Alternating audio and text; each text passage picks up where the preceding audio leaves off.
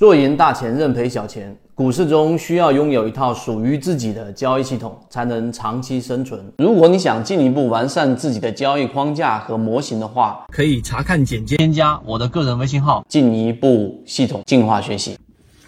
会买的是徒弟，会卖的是师傅。今天我们用三分钟给大家去聊一聊这个卖点。那这个卖点是具有非常强的实操性的。我们在这个四月二十号，在我们的进化岛当中，给大家去十五分钟级别所表现出来的金鱼报九的一个十五分钟级别的顶分型卖点，然后提醒给大家作为模型的参考。结果呢，这个标的迅速的调整，然后呢，大家也看到了，这是一个次高点啊，不是一个最高点，因为四十五块七毛钱的前面。它还出现过到差不多四十七块钱左右的一个高位，但这个卖点对于我们圈子模型来说已经非常满意。那么到底怎么样把握好卖点呢？首先第一个，你要杜绝你的大脑当中啊，对于卖点有某一个标准、某一个信号一旦发出了，那我就一定要把它给卖掉的这一种错误的观念，这一点非常重要。因为真正的卖点，它是一个整体环境的判断，并且你要找到所有的短期抛压聚集的大概率的这个区域。你一旦找到这个区域，那这个时候你把一个标的给卖掉的这个价位，可能高低差一两个点，其实问题都不大。但在这个位置，你只要把标的给卖掉，作为波段来说，实际上你的成功率是高的。这是第一点，把心中的这一个，呃，这个妄念给断掉。第二个。那具体怎么操作呢？我们进入到实战，我就举例子，圈子很多次给大家展示了啊，我们在波段上的模型判断卖点的基础，其中有几个点，例如说我们所说的卖点，大部分情况之下是在日线级别，我们操作级别的顶分型，第一个，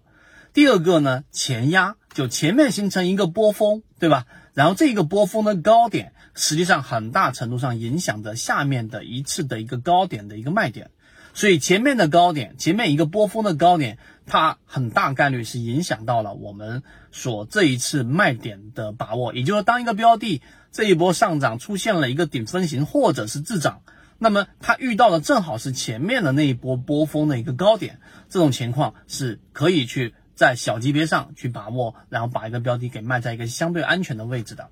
它不是每一次都是，但是呢，可能十次当中有七次、有八次，它在这个地方上都会遇到调整。所以，如果你考虑做波段，在遇到前压的情况之下，滞涨出现次级别的一种分型、顶分型，你都没有离场，这是你的操作上的一种呃波段上的一种问题。这是第二个，第三个就是筹码。也就当一个标的如果上涨过程当中遇到一个比较密集的筹码峰，这也是一个卖点。第三点，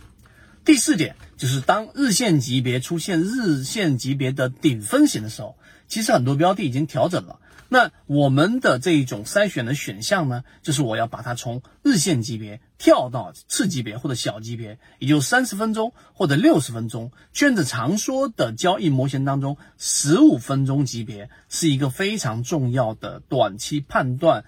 这个卖点的一个时间周期。所以第四点呢，也就是说在十五分钟级别和三十分钟级别，那么在这种次级别或者六十分钟级别当中去寻找顶分型。不一定要日线级别出现顶分型的时候才去选择离场。最后做一个补充，那就是如果你认为说好像所有的卖点都集中在刚才我说那四点之上呢，其实有一个非常大的关键就是整体性。我在进化岛里面专门描述了为什么四月二十号我们在圈子里面给大家提示到了，我是在十点二十多分，然后这一个罗列出来出现了一个十五分钟级别的这一个顶分型。那在其他交易日里面也有很多次的十五分钟级别顶分型，为什么是在四月二十号的十点二十多分呢？这里面就关乎到一个大环境。这个大环境，我用最简单的语言告诉给大家，就是你要知道个股标的其实跟大盘是形成共振的，一定是形成一个共振的。当大盘环境出现问题的时候，这个所谓的问题分出三个分支，第一个就是趋势。第二个就是大盘的资金，第三个就是市场的整体的赚钱概率。这个三角铁三角，我们给大家的这个每天更新在进化岛里面的风控系统，就是根据这三点来的。那么在四月二十号那一天的时候，实际上你发现，第一，大盘已经累积了十七个交易日的上涨；第二个，活跃资金、增量资金已经在逐步逐步的减弱。第三个，当一个大盘的平均股价的上涨的这种速率加速度已经明显的减缓，它与市场的水平夹角是大概十五度左右的，而前面是在三十度左右的。所以这三个因素就导致整个大盘环境在当时已经积累了很多的获利盘，它只是在不同的板块和不同的标的当中形成了滞涨。而我们作为个人交易者，我们永远盯着就是那么两三个标的，你没有办法宏观的看到所有的市场的强势标的出现了滞涨，出现了回调，出现了快速调整。所以很多这一种老股民他喜欢去看这个八零，去看这一个龙虎榜，去看这一个榜单，就是要找到那些快速调调整的这些标的。但我们作为圈子的模型，其实不用，就用刚才我说那几点归于大盘的这个因素。所以最后我补充的这一点，就是当大盘整体的获利盘已经比较高了，这个不是靠感觉的，而是用刚才我们所说的这几个呃标准。那当大盘出现问题的时候，好，个股标的我才去考虑刚才我们说那些因素。它在十月金鱼贸九遇到了。二，这个四月二十三号啊，四月二十号这一天，它遇到了前面的高点，而前面形成了两次波峰都没办法突破，对吧？一而再，再而三，对不对？那么三而减，那么第三次很大概率它有可能会突破，但是你结合刚才我所说的大盘环境，它突破的概率是一个小的概率，所以在这种位置之下呢，当十五分钟级别又出现了一个顶分型。那你本身在圈子的模型当中，我们是以低吸为交易核心的，可能三十六，可能三十七，可能四十是你的成本，但标的已经涨到了四十五块七毛钱，那这个时候你累积的成本已经具备有一个优势了啊，这是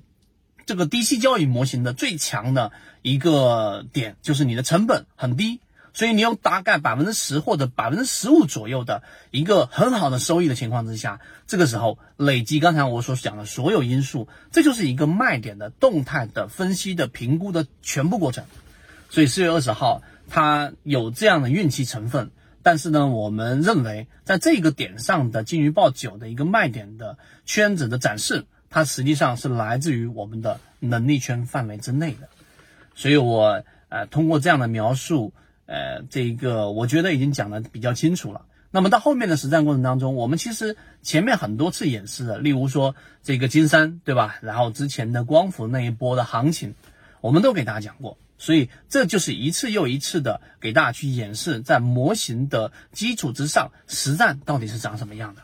当然没有关系啊，如果你前面的买卖点都把握的不是特别好，或者卖点你现在听下来也只是一个大概的一知半解。一季报马上就来了，四月底结束之后，我们会从很多的这个季报数据出来，符合圈子模型的标的当中，从波段当中继续给大家展示，在卖点这个角度上，怎么样去更好的去把握啊？这个是一个精进的过程，不是一蹴而就的过程。好，希望今天我们的内容对你来说有所帮助，和你一起终身进化。